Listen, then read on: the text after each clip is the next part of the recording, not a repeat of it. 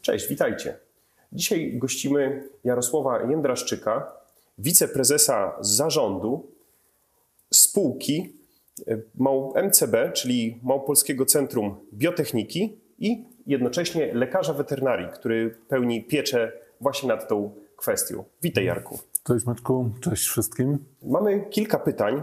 Pierwsze to, gdybyś mógł nam powiedzieć, co to jest nasienie mix, ponieważ często słyszymy i hodowcy bardzo chcą kryć takim nasieniem. Jak sama nazwa mówi, nasienie mix y, jest produktem powstałym przez zmieszanie ejakulatów y, najczęściej odległych rasowo buchajów. Na przykład mm, może to być mieszanka buchaja typowo mlecznego z nasieniem buchaja mięsnego lub mlecznego z mięsno-mlecznym i mięsnym, że tutaj pełna dowolność. Zależy to od, od producenta i pomysłodawcy takiego nasienia. Mhm. A czy na rynku są takie duo, są trio? Czy ilość ma znaczenie? Są i duo, i trio. Są oczywiście w naszej firmie takie produkty dostępne. I ilość nie ma znaczenia, ograniczenia są wyłącznie praktyczne. Myślę, że im zbyt dużo różnych ejakulatów w jednej słomce to, to możliwe możliwe błędy, pomyłki w, i jakieś, jakieś problemy w prowadzeniu dokumentacji. A z czego wynika ta większa skuteczność krycia takim nasieniem? Nie do końca mechanizm jest rozpoznany. Jako ciekawostkę mogę powiedzieć, że pomysłodawcami w naszej firmie byli nasi inseminatorzy. To oni zauważyli, że wykonując zabieg nasieniem E, buchaja mlecznego, a zaraz e, po tym e, nasieniem buchaja mięsnego, skuteczność jest wyższa. Oczywiście definiujemy ten produkt jako produkt dedykowany krowom problemowym i, u takich krów skuteczność takiego unasieniania była po prostu wyższa. I ta obserwacja praktyczna, terenowa przełożyła się potem na nasze badania laboratoryjne i w efekcie powstał produkt E, mieszanka dwóch lub trzech ejakulatów. Jarku, a czym jest nasienie żelowe i czym różni się od zwykłego nasienia? Nasienie żelowe jest, e, jak sama nazwa wskazuje, produktem e, specyficznym, w którym komórki, w tym przypadku plemniki, zawieszone są mm, w środowisku żelowym. To, to jest oczywiście inne środowisko niż w produkcie, nazwijmy to standardowym, gdzie rozcięcialnik jest e, płynem, można powiedzieć najprościej. Jak wpływa to na płodność, na, na przeżywalność tych, e, tych plemników i na skuteczność krycia, bo to jest jakby dla hodowcy najistotniejsze. Pamiętam pierwsze mm, spotkania promujące to nasienie i, i, właściwie ten produkt do dziś jest mm, propozycją dla hodowców, którzy nie mają dostatecznie, wystarczająco dużo czasu na obserwację rui w swoich gospodarstwach i szukają jakiegoś, jakiejś e, alternatywy e, na ten, na ten brak czasu i, i właśnie nasienie żelowe miało być taką alternatywą, ponieważ E, plemniki po zapłodnieniu uwalniane są z tej substancji żelowej e, sukcesywnie. E, w związku z tym producent deklaruje, że przeżywalność takich plemników jest dłuższa i nie do końca musimy precyzyjnie określić sobie moment i ten, ten optymalny moment krycia, a, a ten żel E, załatwi nam sprawę, z czym, z czym do końca, jako lekarz weterynarii, nie do końca mogę się zgodzić. A na czym polegają obiekcje? Obiekcje polegają na tym, że, że przede wszystkim pracując z hodowcami powtarzamy od wielu lat, że wyznaczenie optymalnego momentu w czasie rui do, do, do krycia czy do unasienniania zwierząt jest jednym z najważniejszych y, czynników wpływających na, na skuteczność inseminacji a, po, a w związku z tym na, na powodzenie w rozrodzie w ogóle. No i też cała, cała biochemia i metabolizm komórki, jaką jest plemnik, y, w tym środowisku żelowym zostaje, zostaje odrobinę zachwiany, ponieważ żel jest, można powiedzieć, rodzajem pułapki. Dlatego nasienia dla, dla plemników, które e, wydatkują dużo ze swojej energii na uwolnienie się z tej, z tej pułapki żelowej, w związku z tym nie, myślę, że e, może nie do końca jest potem tej energii na tyle, aby dotrzeć do, do jajowodów i skutecznie zapłodnić komórkę jajową, ale to producent ma tutaj pewnie swoje badania na ten temat. Mhm. Czyli żeby to zwizualizować, to co powiedziałeś, to wydaje mi się, że możemy to porównać do biegacza, który ma do przebiegnięcia przed sobą drogę, którą musi pokonać jak najszybciej, a na samym początku dla jego własnego bezpieczeństwa jest wsadzony w bagno i żeby się z niego wydostać potrzebuje dużych ilości energii, a potem przed nim jeszcze daleka droga. Części się to uda, no, a część prawdopodobnie umrze, prawda? No tak, to, to, to jest um, dobre, e, dobre porównanie. W Małopolskim Centrum Biotechniki postawiliśmy właśnie na, na inną mobilizację, inny, inny rodzaj zawodów, to znaczy wszyscy mają jednakowe i równe, e, równe szanse na starcie, z tym może zastrzeżeniem, że że wszyscy są tutaj e, wybitni i e, sprawni do biegu. I sprawni do biegu, więc e, jedyny problem, że, że wszyscy dotrą naraz do mety i co, co dalej, mówiąc A wygrany jest tak tylko jeden. A wygrany jest tylko jeden. No i niech będzie, że, że najlepszy, na to stawiamy w Krasnem. Jak wygląda kwestia nasienia seksowanego, ponieważ to myślę, że to już praktycznie każdy z hodowców spotkał się z tą nazwą. Jakbyś mógł powiedzieć tym, którzy jeszcze nie wiedzą do końca, co to jest nasienie seksowane? Nasienie seksowane, właściwie w języku polskim powinniśmy stosować inne nazewnictwo. Powinniśmy nazywać je nasieniem sortowanym, ponieważ y, proces polega na y, sortowaniu plemników w zależności od, od płci.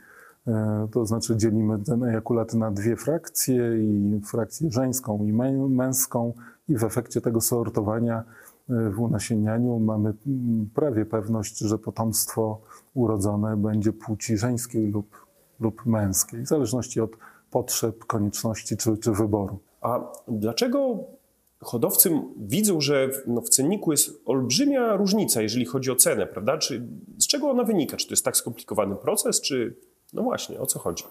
Ta różnica wynika mm, przede wszystkim z, z, tego, że proces jest e, bardzo skomplikowany. Każdy, kto widział laboratorium sortowania plemników, e, wie, że, że to są duże, skomplikowane maszyny, właściwie możemy powiedzieć bardzo zaawansowane komputery, które dokonują e, tego, tego procesu. No i oczywiście ten proces, pomimo swojej, swojej złożoności, również e, daje w takiej rutynowej produkcji o wiele mniej dawek niż, niż w produkcji standardowej. Do takiego sortowania kieruje się zwykle buchaje o najwyższych wartościach genetycznych i to wszystko razem sprawia, że, że cena taka, takiego nasienia jest wyższa przynajmniej dwu, trzykrotnie od nasienia e, standardowego. Dlaczego nasienie seksowane ma mniejszą skuteczność? Z tym spotkał się praktycznie każdy hodowca i nawet hodowcy już wiedzą, że lepiej, jeżeli używać nasienia seksowanego, biorąc pod uwagę, że jest one bardzo drogie i nie chcąc trafić mhm. pudła, wolą kryć jałówki, ponieważ wtedy jest większa szansa na pokrycie się, więc jakby ta świadomość jest, że nasienie seksowane ma mniejszą skuteczność krycia. I z czego to wynika? Oczywiście od, od początku było to mm, dedykowane mm, przede wszystkim na, na krycie jałówek e, i utrwaliło się to mm, również to przekonanie do dzisiaj, ale coraz rzadziej e, mówi się już o, o, o mniejszej skuteczności nasienia seksowanego. W ogóle wiadomo, że nasieniem konwencjonalnym krycie jałówek jest bardziej skuteczne niż, niż krów w pierwszej czy, czy drugiej laktacji. Także mm, oczywiście ten y, proces y, produkcji nasienia seksowanego jest również y, skomplikowany od tej strony biochemicznej, ponieważ wybarwia się te plemniki specjalnym barwnikiem, traktuje się je laserem, poddaje się działaniu pola elektromagnetycznego, w związku z tym te plemniki w przeszłości były... Swoje musiały przejść. Y, były słabsze niż, niż w produkcji konwencjonalnej i, y, i rzeczywiście ta skuteczność, i było ich mniej w dawce przede wszystkim. No właśnie, a jaka, jaka jest y, normalna dawka, taka w takiej standardowej, konwencjonalnej słomce? W konwencjonalnej słomce dziś każda firma wyznacza sobie swoje własne standardy, nie ma już jakichś odgórnych norm. E, weryfikuje to, to rynek e, i, i zwrotna informacja o skuteczności takiego unasieniania. W naszej firmie, w Małopolskim Centrum Biotechniki, taką optymalną ilością plemników to, to 20 milionów plemników w słomce, z czego e, po rozmrożeniu powinno być przynajmniej 10 milionów plemników żywych o, o ruchu postępowym, takich e, zdolnych do zapłodnienia plemników. Mhm. A w, w słomce z nasieniem seksowanym? W słomce z, z nasieniem seksowanym e, dzisiaj największa liczba plemników to, to 4 miliony, z czego po rozmrożeniu powinno być no, około 2 milionów plemników zdolnych do zapłodnienia, więc widzimy, widzimy różnicę. 2 miliony do, do 10 lub, lub więcej, no plus te, te skomplikowane procedury z wybarwianiem, traktowaniem laserem, więc, więc rzeczywiście te, te plemniki przechodzą dłuższą drogę, ale jeśli e, zarządzanie samicami i rozrodem w stadzie jest jest na optymalnym poziomie, to, to coraz rzadziej mówimy o mniejszej skuteczności nasienia seksowanego. Mhm. Co znajduje się w takiej słomce z nasieniem? Jest tam nasienie, rozpuszczalnik pewnie jakiś, tak? Tak. E, oprócz, oprócz plemników e, oczywiście znajduje się rozcieńczalnik, e, który pomaga i umożliwia przede wszystkim proces mrożenia, więc musi być taki rozcieńczalnik zaopatrzony w kryoprotektant, czyli, czyli substancję, która pomaga przy chroni, chroni, przed mrożeniem i rozmrażaniem. Oczywiście jest e, dodatek e, antybiotyków, które zabezpieczają nasienie przed, e, również przed, przed jakimiś bakteriami.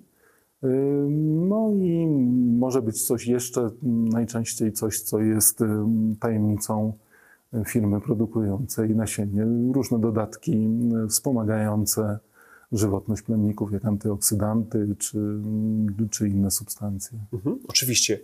A jaką pewność może mieć hodowca, że kryjąc nasieniem z, pochodzącym z, ze słomki, mrożonym, czyli przygotowanym właśnie na takiej stacji, nie ma w nim żadnych chorób zakaźnych, prawda? No bo kryjąc, kryjąc naturalnie, buchajem, często na przykład od sąsiada, no jest duże ryzyko, że, że przywleczemy jakąś chorobę do stada. Czy hodowca, korzystając z nasienia mrożonego, może mieć pewność, że tak się nie stanie?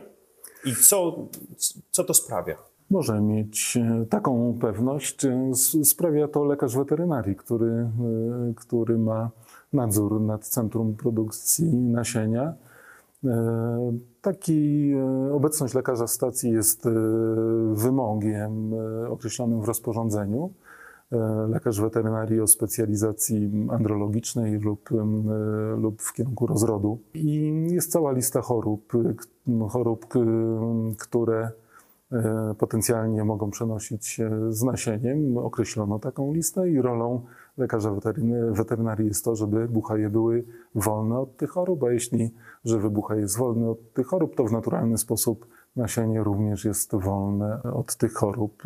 To dosyć skomplikowana procedura zabezpieczeń, ale, ale działająca, sprawdzona od wielu lat i, e, i nie pamiętam sytuacji, żeby w czasie ostatnich 20 lat e, zdarzyła się jakaś wpadka, to znaczy, żeby e, nasienie było e, wektorem czy źródłem choroby w stadzie. Czyli na każdej stacji jest lekarz, który właśnie o to dba i jest tylko do tego, żeby właśnie dbał o to, żeby jednak te zwierzęta, te buchaje były zdrowe i nie były, nie były potencjalnym wektorem, czy jakby nie były no nie, nie, nie przynosiły chorób dalej, tak? I w tym w MCB właśnie to ty jesteś za to odpowiedzialny. W MCB ja jestem za to odpowiedzialny. Oczywiście ta, ta strona chorób zakaźnych to, to jest jedna strona, bardzo ważna. No, drugą taką istotną rzeczą jest e, e, kondycja buchaja i, i jego, jego forma. No, można sobie wyobrazić, że e, przy tak dużych zwierzętach drobna dysfunkcja racic lub nóg w ogóle uniemożliwia spięcie i oddanie nasienia. Oddanie nasienia jest bardzo dynamicznym e, procesem, w związku z tym ta sprawność, e, taki, taki ogólny fitness, może tak to się dzisiaj określa, tych zwierząt jest istotny, więc to też jest rolą lekarza weterynarii Jeśli do tego dodamy żywienie, które bezpośrednio przekłada się i na kondycję, i na produkt, jakim jest nasienie, no zamyka nam się to w takim, w takim mówiąc ogólnie, e, zakresie odpowiedzialności lekarza na, e, w takim centrum. Jasne. A jakbyś mógł nam jeszcze powiedzieć, jak to jest, ponieważ hodowcy bardzo często wybiorą sobie byka z katalogu, na przykład czerwonego, kryją krowę i mają nadzieję, że urodzi im się czerwony cielak. I później, gdy cielak okazuje się być czarny, są niepocieszeni i pytają, to jak to jest? Miał być czerwony, jest czarny. No, mm, mm, różnie można sobie rozwiązać e, tę tę zagadkę, chociaż tutaj wielkiej, wielkiej zagadki i tajemnicy nie ma. Przede wszystkim e, mamy e, dwa rodowody, rodowody naszych krów e, czy, czy jałówek i rodowody naszych buchajów i jeśli z doświadczenia wiemy, że jeśli mamy zwierzęta czerwono-białe, a, a spojrzymy sobie w te rodowody głębiej, to bardzo często znajdujemy tam czarno-białych e, przodków e, i e, oczywiście mm, zasady dziedziczenia są już po, powszechnie znane i zasady dziedziczenia e, tej koloru okrywy włosowej też e, są, są to jedne z najprostszych e, schematów dziedziczenia, ale wy- wystarczy, a co bardzo często się zdarza, e, choćby jeden przodek czarno-biały w, e, po, po, po, oby, po obydwu stronach, czyli po stronie żeńskiej i męskiej, a potem w losowych układach genów wychodzi, że część tego potomstwa może być e, czarno-biała. Gdyby y, krowa mogła urodzić y, naraz y, dużą liczbę zwierząt, to, to widzielibyśmy, że na przykład na 20 mm, urodzonych osobników 19 jest czerwono-białych, a to jedno czarno-białe. No jeśli mamy a wiadomo, że krowa rodzi jedno ciele i mamy pecha i rodzi się to czarno-białe, to to trzeba je przyjąć e, e, Takim, jaki jest. takim, jakim jest. nie jest to nic dziwnego, prawda? Nic Może się zdarzyć. Dziwnego jest ym, to, to samo zwierzę, a okrywę, tylko jeden gen warunkuje kolor okrywy włosowej, więc te zwierzęta są naprawdę, tak naprawdę takie same za wyjątkiem koloru. No ale jeśli są takie upodobania, no można trochę pomarudzić, ale, ale nie warto zbyt długo nad tym, nad tym rozpaczać. Mhm. Dobrze, także dziękuję Ci, Jarku, za dzisiejszy wywiad i do zobaczenia. Ja też dziękuję, to, to była dla mnie przyjemność, ta rozmowa. Do zobaczenia. Cześć. Do zobaczenia, cześć.